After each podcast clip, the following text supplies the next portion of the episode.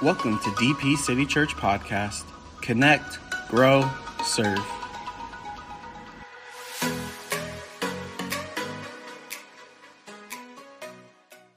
All right. Hold your Bibles up. You know what we're going to do. Say this with me out loud. This is my Bible. I declare it's the living Word of God, has the power to change lives. And I declare by faith that my life and the life of those around me will be changed by the Word. All right. Go to the book of Romans. Book of Romans. If you're new to Jesus, find the Gospels, the middle of the Bible, and go right. Romans chapter 14. No, I'm sorry, Romans chapter 2. Uh, now, this morning we're going to step forward in what we believe God is calling us to do as a people and what He wants from us. How many of you want to know what God wants? Huh? Because when we find out what God wants, it always supersedes what we want and we end up with what we need. If all we do is we pursue what we want, we end up with what we want, and it's never enough for what we need. So getting what we need is to pursue what he wants, not what we want. Then we get what not what we want, but what we need. I'm done. Okay, okay. I won't say it again. Okay. So um, let's read. Uh, we're going to read uh, Romans chapter uh, two, and we're going to read verse 15. Watch this. I'm just going to jump on one word today one verse, and he says, which shows the work of the law written where? On their hearts, not on their brain, on their heart. Watch this. Their conscience also bearing them witness. So, in other words, our conscience is our witness. Hmm? Because people are watching not just what we do, but why we do it. We, sometimes we think people are dumb. They're not dumb, they're smarter than we think. So, watch what he says. Their conscience also bearing witness, their thoughts, the meanwhile, accusing or excusing one another. Now, that's a mouthful, but today I want to talk about some very famous last words. Um, poignant, funny, sad, weird, all kinds of things. Last words can make an impact on what's going on in our life. And it does have an impact. And as we shuffle through life, we come to a point in our life where everybody has a last word. Now, that's a last final word. But I'm talking about the last word in a given situation or in a circumstance. So it's poignant, it's funny, it's sad, maybe weird. The last words can make the impact as we shuffle through our life to the end of life. We're all moving towards the end of life and this life because we're already locked into eternity. We're already in eternity. So as we shuffle through, let me give you a, a couple of classic examples of final last words of people that you may or may not know during your lifetime, but you've heard the name, and it's very telling the very last thing a person says before they die. For instance, let me give you the first example.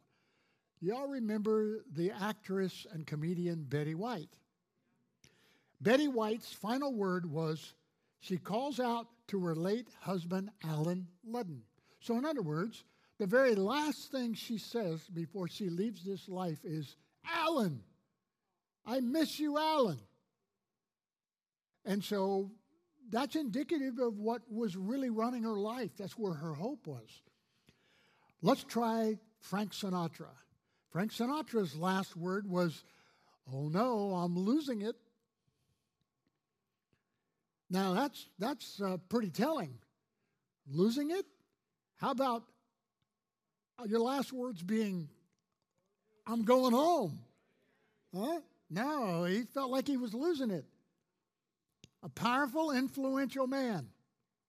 What about W.C. Fields, the famous comedian? Last, listen to what he said damn the whole world and everybody in it. Last words. Last words he carries into eternity. Another famous actress, way long ago for so many of you, Joan Crawford. She said, Damn it, don't you dare ask God to help me. Now, what does that say about her, her life, how she lived her life? Let me do a couple more. This is a, a, good one. Some of you remember Bob Marley. Bob Marley, he said, Money can't buy you life. Oh, how true. How many of you know you've heard the saying, you know, you don't get to take everything with you? The only thing we take with us is what we did for the kingdom of God. Everything else is left behind. One last one you all hopefully will remember is Todd Beamer. Last recorded words, Flight 93, September 11th. Are you guys ready? Let's roll. And he saved, and the people on that plane saved thousands of people, even though they lost their lives. So, in the process, we understand that final last words are crucial. What's on our heart when we die is what comes out our mouth. The Bible says, from the abundance of the heart, the mouth does what? It speaks. So, in the process, Will Rogers, in, uh, he told the joke. Most of you remember when he was asked. Will Rogers uh, said, um, "What you know? What's your what would be your what would be your final words?" And he says, "Final words. My final words. I hope would be." And they, they were asking him, "How do you want to die?" And he said, "I want to die in my sleep, not like the people in the back seat." Did you get that? He was driving a car. And so, in the process, he's joking about it. And I hope Will Rogers made it into the kingdom. We'll know when we get there. But in the process, it's poignant, it's funny, it's sad, and can even be weird. Final last words. But we have to think about this because last words are revealing and they're telling as people shuffle through life into eternity. The Bible says, from the abundance of our heart, how we've been living our life is what's going to come out of us as the final definition of who we really are. And in the process, it's important that, you know, matter of fact, how many of you remember the TV game show, uh, Who Wants to Be a Millionaire? You remember that one? Some of you may not be old enough to remember that one. That's scary, but uh, is that your final answer? Remember what Regis Philbin would say? They'd ask a question. They go through a series of questions if you've not watched the show. They go through a series of questions, and each question has multiple answers. And they have to choose one of the multiple answers, and they start from several thousand dollars all the way up to the million dollar question. Hence the name of the show, Who Wants to Be a Millionaire? And they'd be asked a question, and then they would present on the screen multiple choices for answers. And what would happen is they would get a chance to pick one of those answers. And when they picked one of those answers, remember what Regis would say? Is that your final answer? Very important. And so, what would they do is they'd go on in the show and uh, they would reveal, but they, before they picked one of those multiple choices, they had a chance to make a lifeline call. Do you remember that? They could call anybody they wanted to and ask them live on television what they thought the answer is. Now, if you put that in spiritual terms, the last thing I want is to have to call somebody else to get the right answer. I want to live the answer. I want to know the answer for myself. I want to say to Regis, dude, I don't need a phone call. I already know what my answer is. And so, in the process, we understand that there was recently um, a young pilot who, who died. And uh, I won't belabor the story, but the airline industry has gone through an incredible crisis. And in that crisis, they have begun to, the airline industry has been, begun to cut back on the training of their pilots. It's a fact. Google it. And you'll find out that they started cutting back, not that they were, weren't teaching them to fly, It's just they were cutting back on emphasizing certain issues in a very specific manner. And the shortcuts lowered the standards for the training of the new pilots. And as this new pilot plane was now in crisis at 6,600 feet, the plane went into what seemed to be a dive. The pilot evidently misinterpreted, and this young pilot pulled back on the yoke to raise the nose. Now, if I've got it backwards, it doesn't matter. If he, they were in a climb and he pushed the yoke forward to dive, he was going on his feelings rather than facts. And in doing so, the plane and everyone in it, but it was a cargo plane, so it wasn't full of people, plunged 6,600 feet at 500 miles an hour. And they only had 12 seconds for their final words. And in that 12 seconds, he would mutter the final words of his life. And what he'd say is, he'd turn to the Lord. And he had 16 seconds. He said, I give my soul to you, Jesus. And the 12 seconds would be something just like this 12 seconds.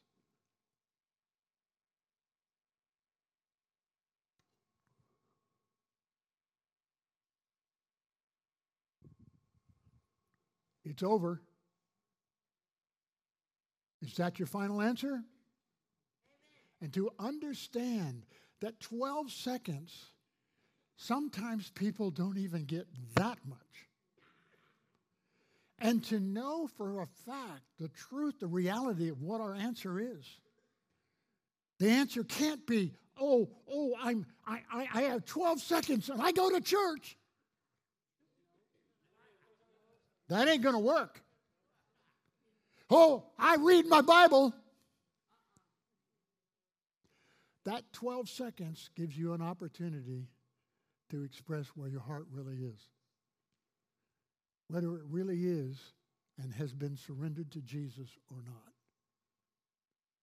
And to realize that the message that we bear in our hearts as a gift from God to us, and then not only to us, but through us to communicate to other people that hopefully they will listen carefully to the message of the gospel as people like you and I share the message of truth.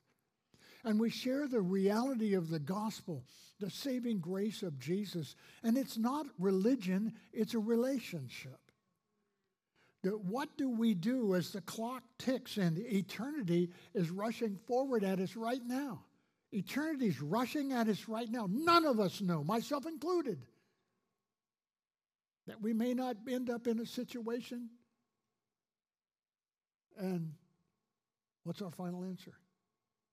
Have we taken the time to really, really evaluate the fact that you and I have the message? We have, we have the answer. That every time we have the opportunity and someone is before us that we look at their life as unbelievers and we realize we may be their lifeline phone call. We may be the one that has the answer for them and how we respond to them and how we treat them and how we love them and how we care for them. That's what Christianity is about. Christianity isn't about getting us to heaven. Christianity is once you have your ticket punched, you already know where you're going. It's now incumbent upon us to share that message with others, to let other people know of His saving grace. And you may be sitting here or watching on the live feed. And you may be like that young man, and your life is in a cancer filled plane, going down, a heart disease, uh, alcoholic, a drug induced life of perversion and perverseness and hatred and shame and all of those things in your life, and your life is plunging. And you only have so much time. And so in the process, we want to understand that, that as that pilot's life, his, his tunnel vision, he focused down on one thing, and that was eternity. And what do we do in any given crisis in life? Maybe your financial plane is plunging, marital. Maybe your physical plane, maybe your marital plane is plunging. Maybe you're emotional or, or whatever the case is. What is the answer that we carry within us? That we have a hope within us that we have eternal life and we know where we're going and we're living in this life. And no matter what life throws at us, it cannot take from us the gift of the assurance of knowing we have a life with Jesus after this life.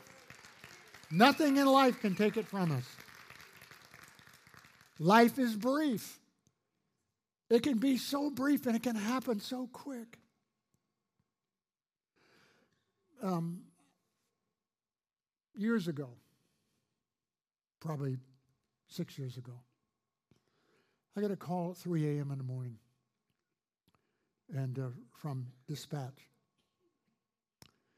And there was a, a brutal accident in the valley, and a car had turned sideways on the two lane road. And somehow lost control as they went around a curve and was sliding sideways. Another car coming this direction had no chance, going 60 probably miles an hour, 55, 60 miles an hour. No chance, split second. Boom. T-bones, T-bones the car. Bang. And the call is we need officer assistance. It wasn't that the officers needed my help to try to save the lives. But what took place was at the incident, the car that was T boned exploded into flames.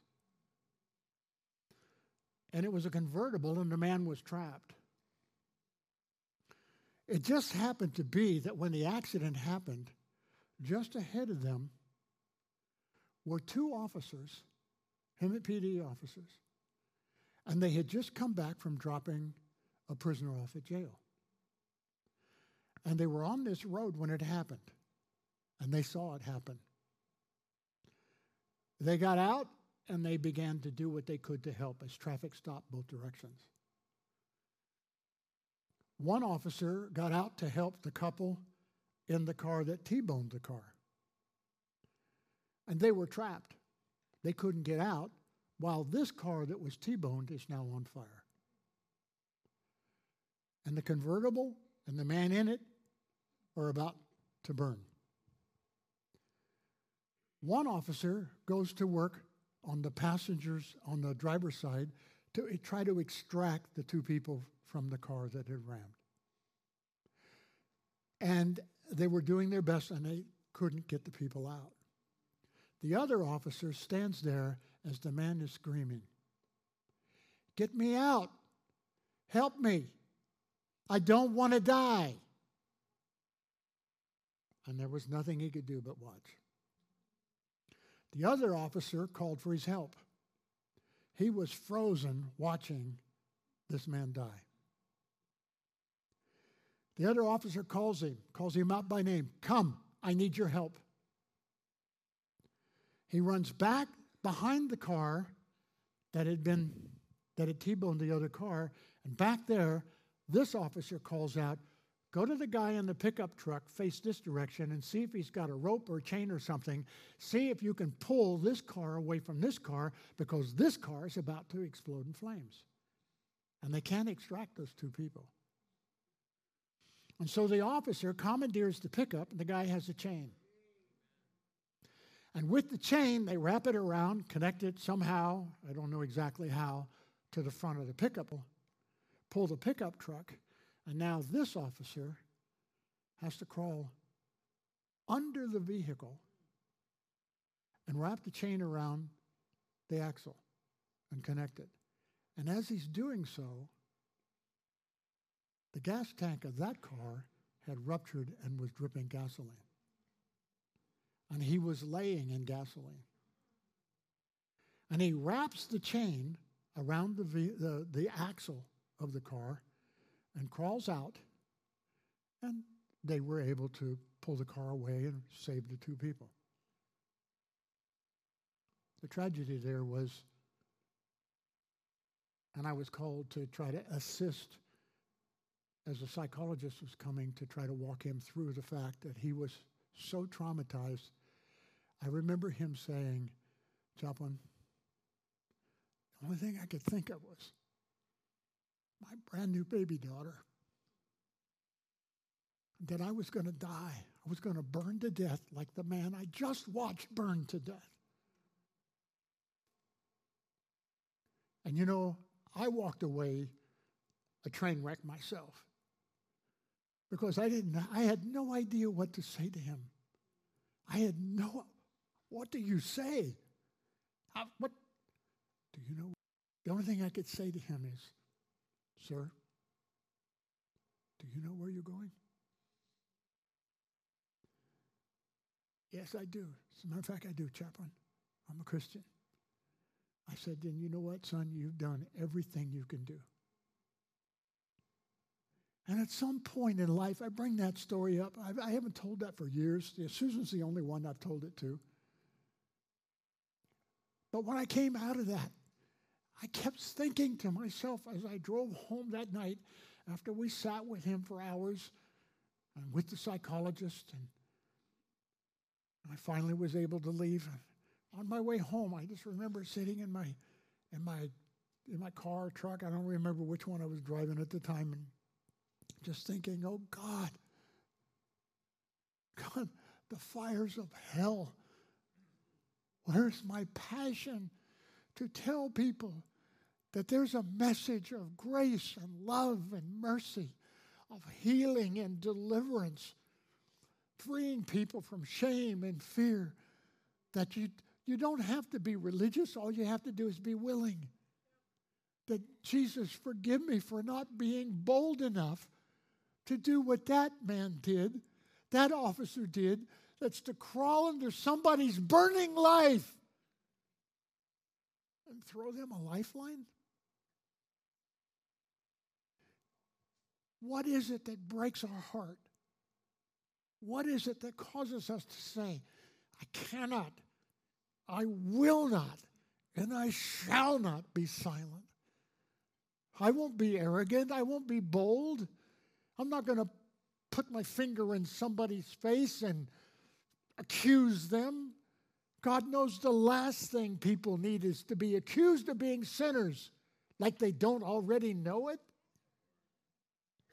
That what God is looking for is a people like yourselves, like all of us, like the churches in this community that are coming together for tonight to it doesn't matter how many people it's coming we're coming together to say we have the chain it's hooked up to the kingdom pickup truck and we are here to tell everybody we're going to give you the message of grace we're going to pull you out of the potential fire that you may live your life in mercy and grace. We will not be silent. We will not be quiet. You can't stop us. You can threaten us. You can take away our resources. You can take away our freedom, but you can't take the kingdom from us. We'll tell everybody, everywhere, everything. Oh my goodness. The prophet Ezekiel said this. You've heard me quote it so many times. I think it was in chapter 33. He makes a statement about how the people of God were living at the time. And he says, How then shall we live? Are we going to live our lives following the pattern of church? Or are we going to live our lives according to the pattern of the kingdom? It's not about building churches. It's not about people sitting in seats. It's not about checks and offerings. It's not about who's good at what. It's not about anything but telling people what He has done for you. You think you don't have a testimony? If you know where you're going when you die, you have a testimony, and all you have to do is offer that testimony to the presence of the person of the Holy Spirit, and He will empower you to touch people. He will show you who to be kind to and who to, who to step forward to. It's not that you're not kind to everybody.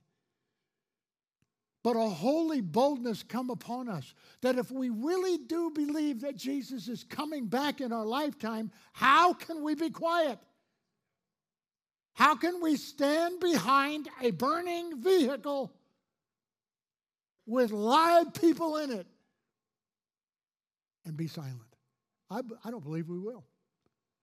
I don't believe that for one moment our fear of what the world may do to us, no matter what happens in the White House, no matter what happens to the economy, no matter what, they, you know what? I, if they want to set the church of Jesus Christ on fire, try to close it. You try to close it, and you know what we'll do? We'll take it where it should be, out in the streets, burning alive in front of people.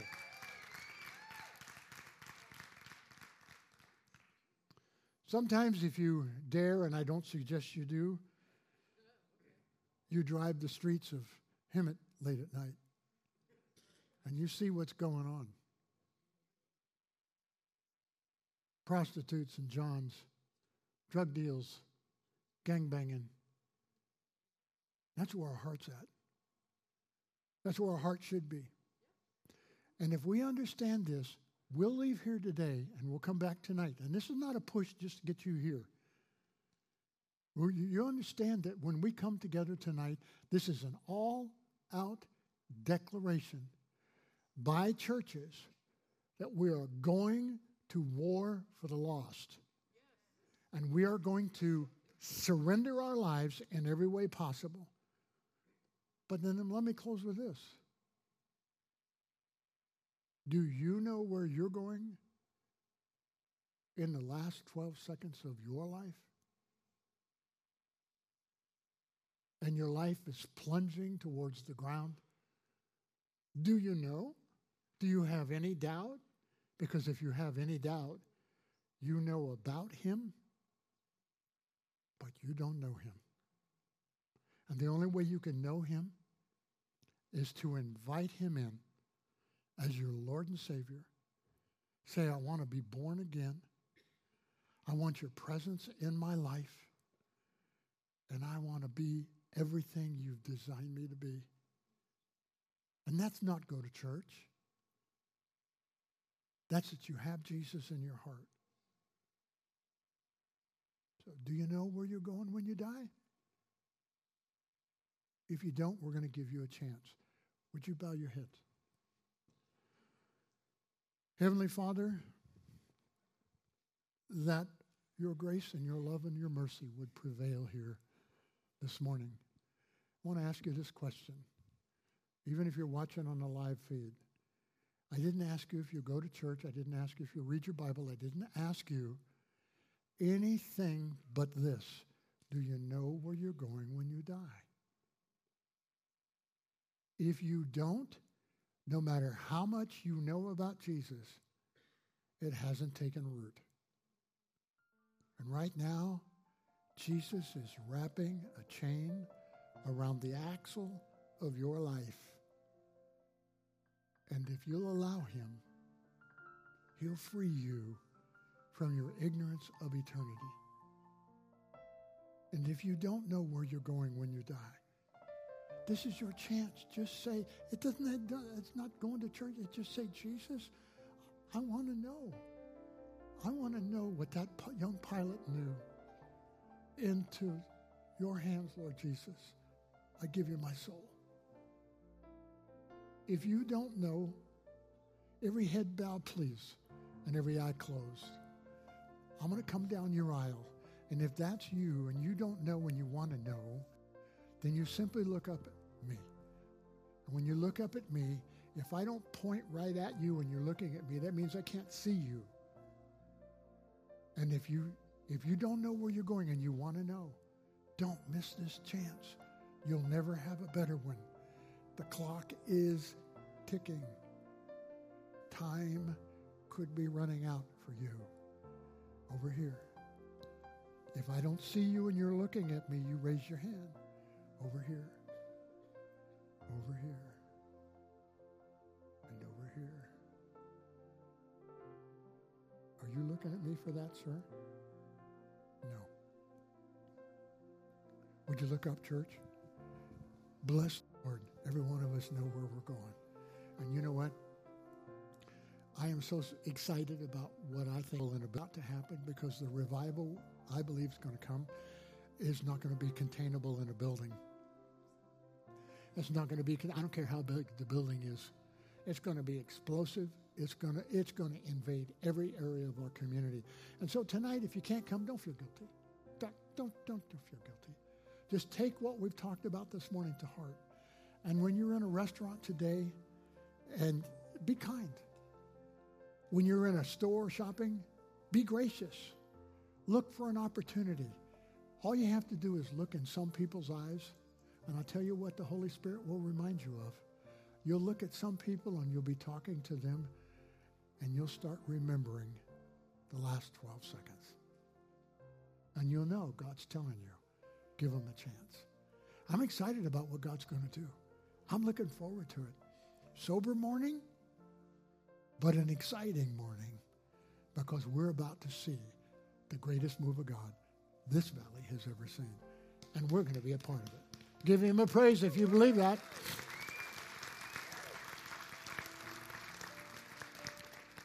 Before we close, if you're watching on the live feed, we want you to know that Jesus can come into your life even through a television screen or a phone or laptop or whatever the case is.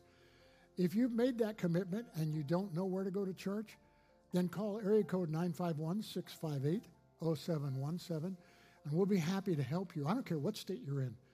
We got enough connections. I'll find you a good church in whatever state you're in. And we appreciate you. We love you. God bless you. Church, would you stand? Come on, let's get a hold of somebody, a hoof, a paw, or a claw. Thank you for joining us today at DP City Church. We would love the opportunity to pray for you, and we are believing God will do big things in your life this year. You can contact us at info.dpcitychurch.com. If you'd like to give to our ministry, you can visit www.dpcitychurch.com. Thanks again. God bless.